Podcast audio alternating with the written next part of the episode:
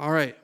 Well, last time I sh- shared uh, before went going to Uganda, I was talking about the law and how um, the law of Moses, we were never intended to be under the law of Moses. Gentile believers weren't intended for that. It was intended for the Israelites. And I showed you this, it's clearly seen in, in uh, Acts 15.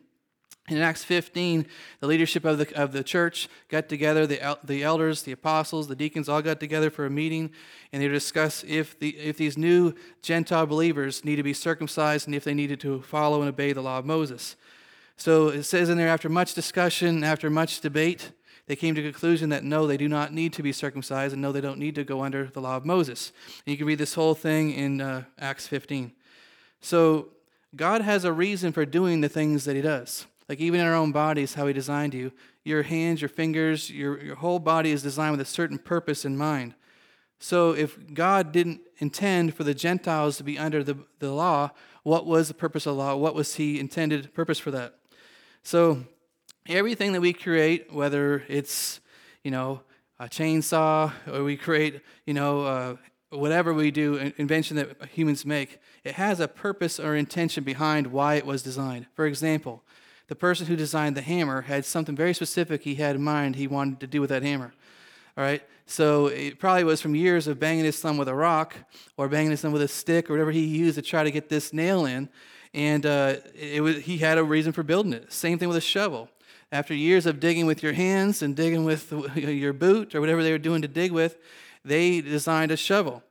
Now, you could use a shovel for a hammer, and you can use a hammer for a shovel, but it's not going to work very good because that's not its intended purpose. You know, if you have a, you have a, sure, a hammer, you could dig a hole with a hammer. You could, but it's going to take you a lot longer than it would with a shovel, wouldn't it? And you could pound a nail in with a, with a shovel too, but it's not going to be go. It's going to probably bend that nail up pretty good, and the guy who's holding it for you, they're probably going to get whacked pretty good in the hand or the head or something as you're holding it. It wasn't the purpose for us to drive in nails with a shovel or dig a hole with a hammer.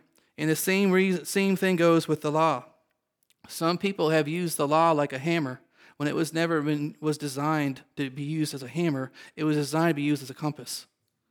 And if we use, if we use the law for its wrong intention, for its wrong purpose, it's going to bring bondage instead of freedom. It's supposed to lead us to something. It's pointing to something like a compass. So I want to go through today and show you why Moses uh, was given the law, what the purpose of the law is, because if we don't know, it can really hurt us. And I would say most of the church world, half or more, I would say, my guess is, do not really know the purpose of the law because they probably never thought about the question. They assumed the law was given to make us righteous when the Bible clearly says it was not given to make us righteous, and it clearly says that no one was ever declared righteous in God's sight by observing the law. That was not the purpose. But in a lot of churches, that has been the purpose. And I think every one of us probably grew up in one where that, they had a mixture of law and grace, or maybe it was just, just law. And we are, we're still recovering from it, to be honest, some of us, you know, right? We have to unteach, unlearn some things. So why was God, uh, why did God give the law to Moses? Romans 5.20 says, the law was added so that trespass might increase. In Romans 3:20 it says, "Therefore no one will be, will be considered or declared righteous in God's sight by observing the law. Rather, through the law we become conscious of sin." So why did Paul and the Holy Spirit say this? He said this because people have believed for generations that they become righteous or earn right standing with God by obeying the law. They've been taught that. I've been taught that. You've been taught that. You're going to lose your salvation if you don't do all this, if you don't do all that, and don't do these things. And we've taught these things, and it's brought confusion to the gospel message when it was never the purpose of the law in the first place. The Bible clearly stated no one will be declared righteous in God's sight by observing the law. Moses wasn't. Abraham wasn't. How was Abraham considered righteous? By faith, right? It's very clear in the Bible, amen? So the law was added so that the knowledge of sin would increase, or so our understanding of our sinful condition would increase, and we'd have a revelation of our spiritual nature and how we need a Savior to fix this problem. That's the purpose of the law. It wasn't to ever to make anyone righteous. So Romans uh, 7:12 says, "The law is holy, and its commands are holy, righteous, and good." So there was nothing wrong with the law. There was something wrong with us, and we didn't know it. There was something wrong with the Jews, something wrong with the Gentiles. There was something spiritually wrong with our condition, but we had no awareness of it. The Jews had no awareness of it. So, um, so God gave them the law to help reveal this spiritual condition. You know, after Adam and Eve fell in the garden, they're the only couple that we know of, unless they had children before the fall. We don't know, it doesn't say that they did or not. But they're the only couple we know of that felt what it's like to be spiritually alive and spiritually dead. Everyone born after them felt spiritual death. They had no revelation of what it was like to be spiritually alive. So the knowledge of spiritual life started to fade and fade and fade into history because they didn't know. And so they're growing up thinking that they're spiritually alive or they're the favorite of God, the righteous of God, that they're Jews, so they're highly favored in that, and there is truth in that. But they were at the same time they were absolutely spiritually dead because they were not in Christ. That had been hadn't been uh, given yet. So look at what happened. Um, the Bible says happened to us after the fall. Ephesians 2 1 says we were dead in transgressions and sins. Colossians 1.13 says we were given over to the powers of darkness. Uh, Ephesians 2 2 says we were sons of disobedience and our ruler was Satan. They had no idea. We were children of wrath. We were powerless and ungodly. We were God's enemies and we were hostile towards God and unable to submit or please God. The many verses there. This was our spiritual condition after the fall, and no one knew it except for Adam and Eve. They probably told their children, and then after a while, it just kept faded away and faded away and faded away. They did not know they were spiritually dead. They were dead in their transgressions and their sins, and nobody knew it. So God gave the law to help reveal our spiritual condition and, our, and, our, and the knowledge of our need for a Savior. So that was the point that was God's point in giving the law, was to show that we needed a Savior and we are, law, we're lawbreakers without His help. I want to show you this in Acts 15. It says, Now, therefore, why do you test God by putting a yoke on the necks of the disciples, talking about the new Gentile disciples, uh, whether, which neither our fathers nor we were able to bear? So the law wasn't given so that everyone could obey all these laws and they'd earn a right standing with God. They said here they couldn't do it. Their fathers couldn't do it. The yoke was too heavy, the burden was too much. It wasn't the purpose of the law. The purpose of the law was to reveal that we're lawbreakers. Amen. We're lawbreakers. We don't if you meet somebody, I know you have, I know Laura's told me she has before, and others have told me you have, that they believe they keep all the law. And they're absolutely deceived because the purpose of the law was to show you you can't. The purpose of the law was to show you you are a lawbreaker. You are, you, are, you are fallen in your sinful condition until you receive Christ and He does something about that through the work of grace. That's the purpose of the law, is to reveal something to us, not to show us, like, look how good I am. That's what Paul was talking about. Where's the room for boasting? When you think you keep all the law, you're going to be a boaster and a bragger about your righteousness because you're going to think, I'm the best Christian I know. and guess what? You need a dose of grace and revelation of Jesus because Jesus is the best Christian we know. Amen. And he's the only best one that we know. So uh, Peter said it was unbearable. He said he couldn't keep it. No one could keep it. The weight was too heavy. He could, his fathers couldn't do it. So they, they, uh, they didn't really, the Pharisees and many Israelites believe that they kept all the laws, just like you have friends that, you, that think that they do. But they couldn't do it. And uh, they, actually, what they do, they modify, they change these laws make them easier, to make them simplified, or oh, God must have meant this, or God must have meant that. And they change the law to make it easier so they'd feel better about themselves.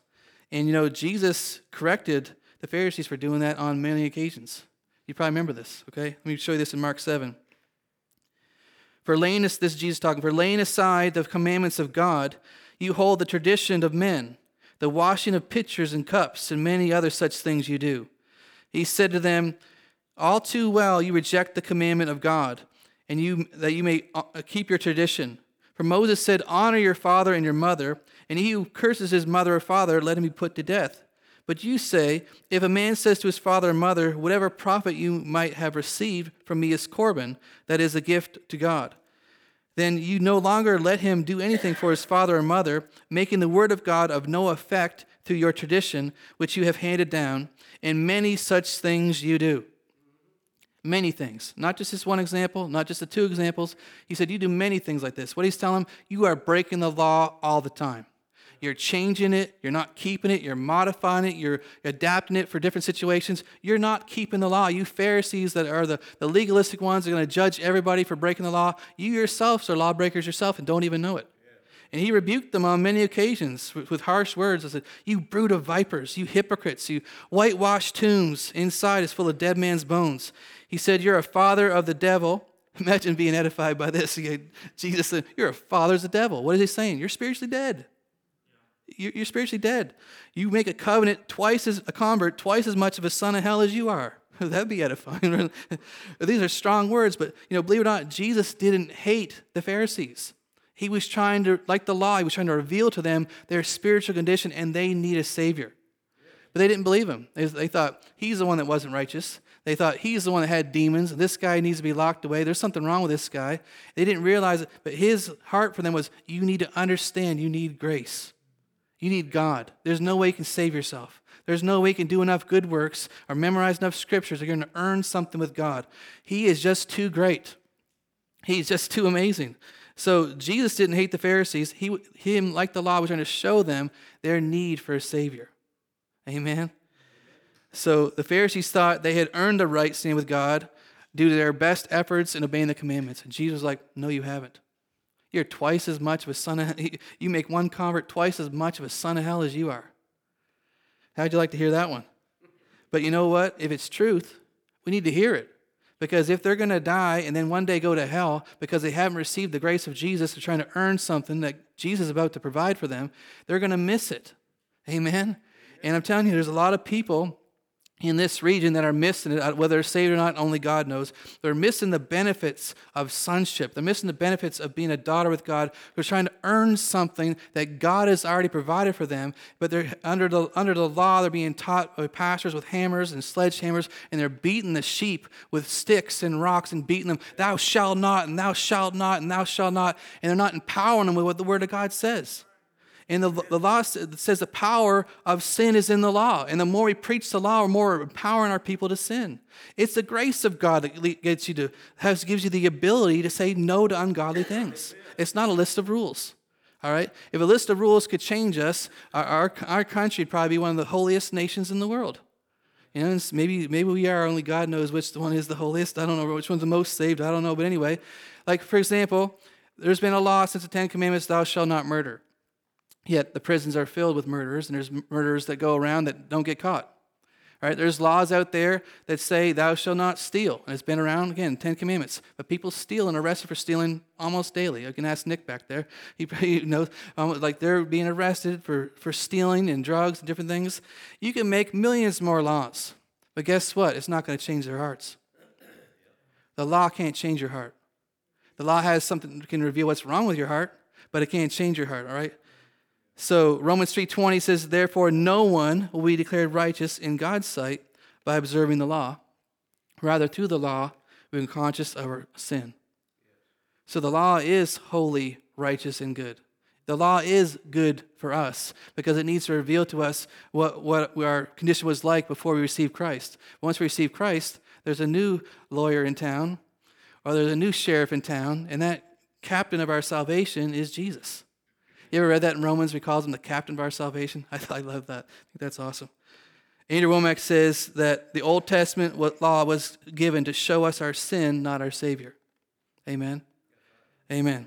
So I want to show you another purpose of the law. This is found in Galatians 3 24 25 says, Therefore, the law was our tutor to bring us to Christ, that we might be justified by faith. But after faith has come, we are no longer under a tutor. Now, the word tutor there is not the best word in our culture today because it's um, our our tutors are actually teach people. Their tutor didn't really teach people. Their tutor was responsible to take the child to and from school. So it's probably more like our bus drivers today in America. You know, the bus driver's in charge on the bus, but once you get to school, you hand those kids off. You're like, all right, another day they're off the bus. Buses are crazy, man. You guys ride the bus? Uh, I mean, I, my, all my kids and I hated to, they hated the bus ride. They beg us to drive them to school because stuff happens on the bus. It just is not good. There's only one adult on the bus and a lot of crazy kids sometimes. But anyway, that bus driver's in charge while they're on his bus or her bus. But once they get to school, someone else is put in charge. Okay?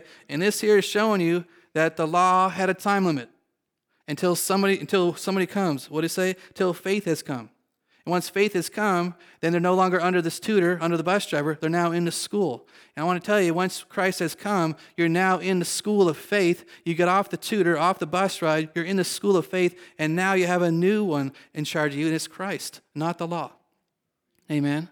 is a tutor to bring you to Christ. It was the bus driver to take you there. Because as you try to obey all the law in your own efforts, you're going to get frustrated and frustrated and angry, and you're going to realize, I can't do this. And guess what? When you get to that place, it's the best place you could ever be because that's when you realize you need a Savior, is Jesus. And that's a tutor doing his job. It brought you to that place, amen? So, in the same way, Galatians 3:25 said, "But after faith has come, we are no longer under a tutor." Well, the question is, has faith come? How are we saved today? We're saved by faith, by grace and faith, right? So the law or our tutor took us to school. Once we arrived again at the school of faith, we are no longer under the supervision of the tutor. We're under the supervision of Christ. And the supervision of Christ is better. Amen? You guys okay? So I hope you see that because God designed the law with a certain purpose in mind. And the law works, it does exactly what's intended to do, but it's not supposed to be used to be a hammer to beat you down. It's not supposed to be a hammer to tell you you're not good enough. You're not my son. You're not my daughter. You're not this. You're not that. You're useless. You're worthless. You're no good. You can't even do this right. You can't even do that right. That is not the law. That is, that is not what God's purpose of the law was, and that's not what preaching is supposed to be about. Preaching teaching is supposed to build you up in the most holy faith, teaching you the things of God, who you are in Christ, who God says you are now. It's supposed to be transforming you from, from death into life, not beating you down. So all of us have been beaten down at times, but praise God, you don't have to anymore. If you ever hear on TV or radio or anywhere else someone who's beating you down and using the law like a hammer, you need to change the channel. Because it's not for you, children of God. Nobody grows, grows up by abuse. They grow up in love and counsel. And, and uh, you know, the Holy Spirit will correct us, absolutely, but He'll never condemn you. He'll never make you feel guilt, condemnation, or shame. He'll come alongside you and say, Now, son, daughter, listen. I think we should we could change this up some. And he'll empower you. His grace empowers you. And he'll speak it to your heart, and you don't feel condemned when he does it. Have you experienced that? Anybody? Three or four, some of you, yes. He does it often. And it could be a correction. It could be even say, you need to talk to your wife better, you need to talk to your husband better, or it could be any topic or whatever. But you never come away feeling like, oh man, I am just no good. I am never going to get this right. When he says it to you, it's like right here, he's like, You can do it, son. I'm with you. I'm going to help you. You might blow it again. It's okay. I'm going to be with you. I'm going to help you. That's the power of grace. It enables you. It doesn't just tell you what not to do. It says, hey, let's do this right and let's do it together. Amen. So Galatians 3:19 says, "What purpose then does the law serve? It was, is added because of tra- transgressions or sin, till the seed should come, to whom the promise was made, and it was appointed through an angel, through angels, by the hand of a mediator. So again, we see a time limit on the law. We saw it through the tutor, and now we see it here again. It was put in charge, it had a time limit until the seed should come. Well, did the seed come? Amen. Who's the seed? It's Christ, right? And the promise made, just talking about the promise made in Galatians 3.15, all the way back in the garden, immediately after the fall. 3.15, God said, And I will put enmity between you and the woman, and between your seed and her seed, not seeds, plural, but seed. And he shall bruise your head, and you shall bruise his heel. And Jesus, this prophecy about a future day was talking about one day there's gonna, we're going to send a seed on the earth. And that seed is going to make up for what happened in the garden. He's going to pay you back, Deb, of what you did here today. You just stomp your head in the ground so hard, he's going to bruise his own heel. And that's exactly what happened to the devil. Jesus stomped his head so hard on the ground, he bruised his own heel. He's been stomped, amen. Praise God. So who's that seed? It's Jesus. And did he come? Yes. Then the time of the law is up. Amen. It's up for those that are in Christ. For those that are not in Christ, the law is still uh, serving its purpose in their life to help bring them to the place, that, like the tutor, to help bring them to Christ. So the law is still important in the world. It's still important on the earth, especially those that aren't saved. We still need that law to help as a tutor to bring them to Christ. No one has to tell me anymore, thou shalt not murder. I don't have murder in me. I, I don't have to tell me not to steal. I don't, I, there's no stealing in me. No one has to tell me don't lie. There's no lying in me. It's, it's been removed and taken away. That sin nature has been taken away. And I've now had the nature of Christ on the inside of me. And you do too. And the more we recognize and acknowledge what God's already put in us, the more it's freely going to flow out to other people. Amen? Amen? We're under a better one. Listen to Jamieson Fausset Brown commentary says this Moses, the lawgiver, cannot bring us into the heavenly Canaan though he can bring us to the border. At that point, he is superseded by the true Joshua, and Joshua's name means Jesus. If you look it up, it's really awesome. who leads the spiritual Israel into their inheritance. The law leads us to Christ, and there its office ceases. I think that word, word is so good. You guys need me to read it again? Do you get it? Oh, read it again. Okay. Moses, the lawgiver, cannot bring us into the heavenly Canaan, though he can bring us to the border, which is exactly what Moses did. Remember, he couldn't enter the promised land. At that point, he is superseded by the true Joshua, who leads the spiritual Israel into their inheritance. The law leads us to Christ, and there its office ceases. Okay? If you are in Christ, you are not under the law anymore, you're under grace. The, the whole New Testament is about this. Read it. Hebrews, Galatians, Romans, the whole, the, everything Paul wrote is telling them you are not under law anymore. Not just the Ten Commandments, or not just the Mosaic laws, not just the ceremonial laws. You're not under any of it anymore. You're under Christ. You're, he's in you, you're in him, and you are now one with Christ. He who's joined with the Lord is one spirit with God. Amen. Amen. God, it says He wrote His law in your hearts by the Holy Spirit, not on tablets of stone, but in your hearts. You know what you should and shouldn't do without reading in a book. Even those who never heard the gospel, it says in Romans, they are without excuse. They know just by the beauty of creation there's a God. Amen. It's in our hearts now. So the law was intended to be used like a compass and not a hammer. And praise God, uh, you are not under the hammer anymore. Amen. And if the hammer's taught here, I'm going to graciously ask somebody, whoever they are, to toodaloo, because it's not for you. Amen. And I hope your spirit, man, gets to discern it and pick up on it when someone's trying to put you under the law, because that's what the whole book of Galatians was. He said, Who's bewitched you? Did you receive the Spirit by your works of the, obeying the law, or did you receive the Spirit by faith in what Jesus did for you? Okay? There's a whole book of Galatians about that. And for them, Many of them were, uh, were tricked by these people that came from James. Anyway, you can go back and read that. But the power, the sting of death is sin, and the strength of sin is the law. The more the law is preached to you, the more you're going to sin. It's just the truth of it. Is what it said. The power of sin is the law. Before the law was in the world, there was no sin. All right? So, again, that is the purpose of the law. So, I want you to notice something that's very important to know that God found fault with the first covenant. God found fault. Okay? Hebrews 8 7 says, For in, if that first covenant had been faultless, then no place would have been sought for a second. Which, what is it saying? He found fault with it. He made it, he designed it, he found fault with it. Do you know what the fault was? It was us. It wasn't the law, it was us. There was something wrong with us. There was some fault with us. Let me show you this Hebrews 8, or excuse me, Romans 8 3. For what the law was powerless to do, because it was weakened by the flesh, God did by sending his own son. See, the law couldn't do something, but God did something. All right? And it's by sending his son in his own flesh, uh, uh, of sinful flesh, to be a sin offering, and so he condemned sin in the flesh. The law was weakened by your flesh and my flesh. It was weakened by our sinful nature and condition. That was what the fault God found with it. It's because of us, right?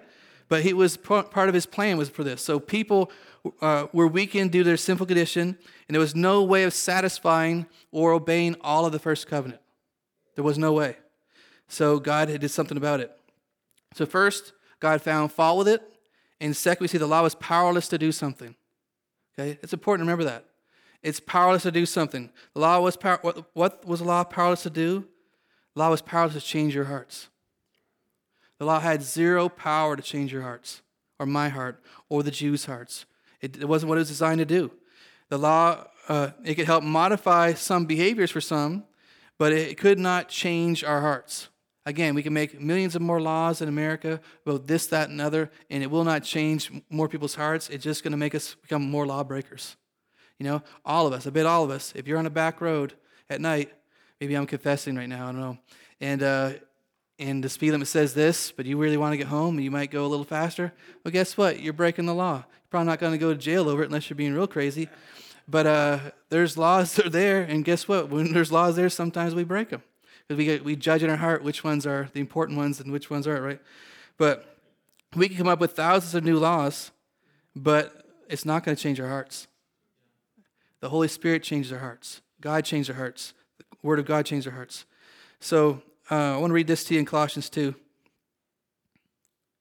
Therefore, if you died with Christ from the basic principles of this world, why, as though living in the world, do you subject yourself to regulations like do not touch, do not taste, do not handle? What's he referring to? He's referring to the law ceremonies, which all concern things which uh, perish with their using, according to the commandments and doctrines of men. These things indeed have the appearance of wisdom in self imposed religion, false humility, and neglecting of the body, but are of no value against the indulgence of the flesh. The law has no power to deliver you from sin. The law has no power to help you in the indulgence of your flesh. The complete Jewish version says, but they have no value at all in restraining people from indulging in their old nature. In the New Living Translation says, but they, they provide no help in conquering a person's evil desires. The law can't do that because it, was, it wasn't designed to do that. It wasn't the purpose of the law. It was like using a hammer or a shovel for the wrong thing. It was designed to reveal our nature, reveal what's wrong with us, not to, not to fix these problems. So the law was designed to reveal our need for help, not actually to help us. Okay? All right, let me show you this in uh, Romans 8 3. It says, For what the law was powerless to do, because it was weakened by this flesh, God did by sending his own Son in the likeness of sinful flesh to be a sin offering, and so he condemns sin in the flesh or condemns sin in his flesh. Again, the law could, could point out our faults. It could point out what's, where we're falling short, but had no power to help us in that at all. You know, in so many churches are preaching the law, thinking if I just preach this more, then more people are going to get saved, more people are going to get their lives transformed. When the law doesn't have the transformation power to do it, it's not in the law. Let me show you where it's in. It's in. Uh, it shows it very clear in Acts 13, 38 through 39. I love these two verses. It says, Therefore, let it be known to you, brothers, that through, the, through him forgiveness of sins is proclaimed to you. Through him, not the law. And through him, everyone who believes is freed from all things from which they could not be freed through the law of Moses. I want us just to look at this for a little while to see this. Through him, that's Jesus, uh, we have preached the forgiveness of our sins. And through him, everyone who believes in him has the power to be free from all things which you could not be freed from under the law of Moses. All things. All things. The law didn't have power to deliver you from addictions. The law didn't have power to deliver you from sin or addictions to pornography or alcohol or drugs or anything. The law had no power. It had power to show you there's something wrong there, but had no power to deliver you. Christ, through preaching of Jesus, He is what frees you from that thing. Frees you from all the things that were under you were under bondage with the law. So even though many people have good intentions by preaching the law and they think it's going to help people, really it's hurting them because they haven't have a revelation of the true knowledge of the grace of Jesus and what he came to do. He came to free you from everything you were bound to before. Everything. All things. Everything. It's going to come through the preaching of Jesus, not the preaching of the law. Amen. Now, some of you I know know this, but it's a good refresher for us because we all have a temptation in our own nature to uh, because our even our culture's like that we're rewarded by hard work rewarded by this and that. With the kingdom it doesn't work that way. You're rewarded by what jesus did for you. And now you do things out of the overflow of your heart because god changed your heart. Those works flow from your heart not to earn something but as gratitude and love of god. Just like i want to do this for you god because i love you. Not because you're trying to earn something from him. Amen? So I'm going to close with this. I'm going to try to close with this because I, can, I think of all these different ways I can go off in this message in different ways. But Colossians 2.14 says, having canceled the written code. What was the written code? It was the law with its regulations that was against us and has stood opposed to us. He took it away nailing it to the cross. He took away the law and he took away our sin at the cross. Remember, it says through Jesus has preached the forgiveness of your sins. He took all of your sins away. And you know, I shared this, um, I don't know, so many weeks ago, that you're not going to grow spiritually at all. This is in 1 Peter, unless you truly believe your sins have been taken care of. It says you'll be barren, it says you'll be fruitless, you'll be unproductive in the things of God, unless you truly believe you're forgiven. This is Christianity 101. And when you preach law instead of preaching Jesus and the forgiveness of your sins, you are never going to fully, fully convinced that your sins have been forgiven. They're already paid for. They were paid for before you even walk, walked on this planet. For your mother walked on this planet. Your sins and your lawless deeds, the Bible says, he will remember no more. Amen. Amen. Amen. Now, I know that's profoundly different than a lot of ways people think, but I'm telling you, if you want to be like Christ, we got to think like him. And if we can't keep asking him to do something that he's already done, because it isn't going to work, amen. So um, I'm going to skip some of this and go down here at the bottom.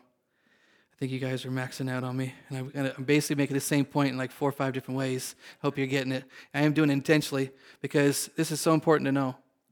Because if you don't know that you're, you're if you still think you're supposed to be under the law, or even a mixture of this, you're not going to fully embrace and experience the love and grace of Jesus.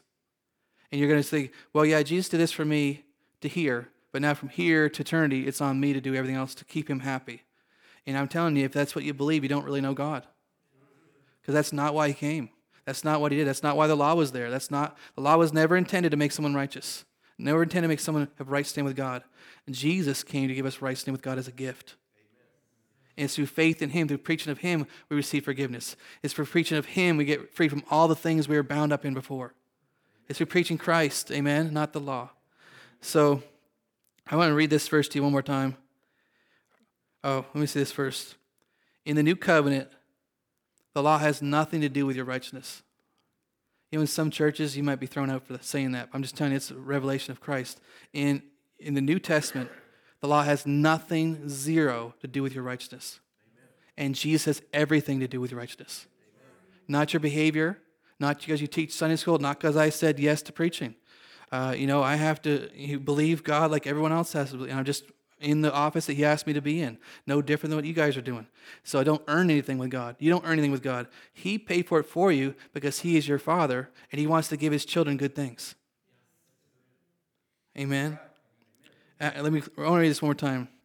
Therefore, let it be known to you, brothers, that through Him, that's Jesus, forgiveness of sins is proclaimed to you. Hallelujah. It's proclaimed to you or preached to you through Him. And through Him, everyone who believes is freed from all things from which you could not be freed through the law of Moses. Amen. Let's not use the law like a hammer. Don't listen to that. It's not going to help you grow. It doesn't have the power to help you grow. It has the power to bring you to the faith school. That faith school is a school of Christ where you believe what he says about you is true. And that's when you start growing in the grace of knowledge of Jesus. You know, I tried to obey all the law. I was reading through the Bible in college and I started to write down, started in Genesis, started to write down every thou shalt not, or don't do this and don't do that. I had this big list. And after I got, I don't know, so many pages in, I was like, my gosh, I'm, I'm my this is gonna be longer than the Bible. Like it just because I mean, my handwriting was bigger and it was it was getting this thick documents of stuff, and I was getting more and more frustrated. Like I can't do it, not even realizing like that was the purpose of the law because I didn't have any, I didn't have anyone telling me that. I didn't have Andrew Wommack teaching that back then. Anyone else teach me that? I was just like, I can't do this. So what I do, I just quit and gave up because I, I, guess I'm just not gonna be good enough. And then I just had to be like, well, I guess uh, I hope I'm good enough so that God will receive me, and I hope maybe I can get to heaven when I die. Maybe I just do enough good things, and maybe my good works outweigh my bad works, and maybe I can go to heaven. And what kind of relationship is that with God? What kind of relationship that if, if that was your relationship with me, that you had to do enough good things to be around me, and if you didn't do enough good things, I'm like, man, get out of my face, get out of my church, get out of my, get away from me. You're not, you're not kind enough to me. You don't do enough good things for me. It wouldn't be very much a relationship, would it? It'd be one-sided. It's a slave mentality. And God wants a slave mentality out of the church, and He wants the sonship and daughtership mentality to be in the church because that's who we are. We're sons and daughters of God. He gave us the right to be sons and daughters of God. Amen. So I went through this list, wrote down all I could, and after a while I gave up. And it wasn't until I don't know, I was married with kids. I don't remember what year it was. Debbie gave me Destined to Reign was when it first started for me. That I was like, my gosh, I've been slaving all these years, just like the oldest son trying to get something from God, when all the while He had already given me everything that He has through faith. If I wanted to work for it, I'm not going to get it. If I want to receive it by grace and faith, I can have everything He has. He says everything He has is ours. Uh, all things He provided for us through life and godliness has been provided for us through Jesus. All things. And uh, those verses I just would just skip over because it made no sense to me. Because I'm thinking, like the oldest son, like you haven't given me a goat. What you talking about? I, I've been working all these years. I've got nothing. And you know what? The slave son is always going to persecute the, the free son.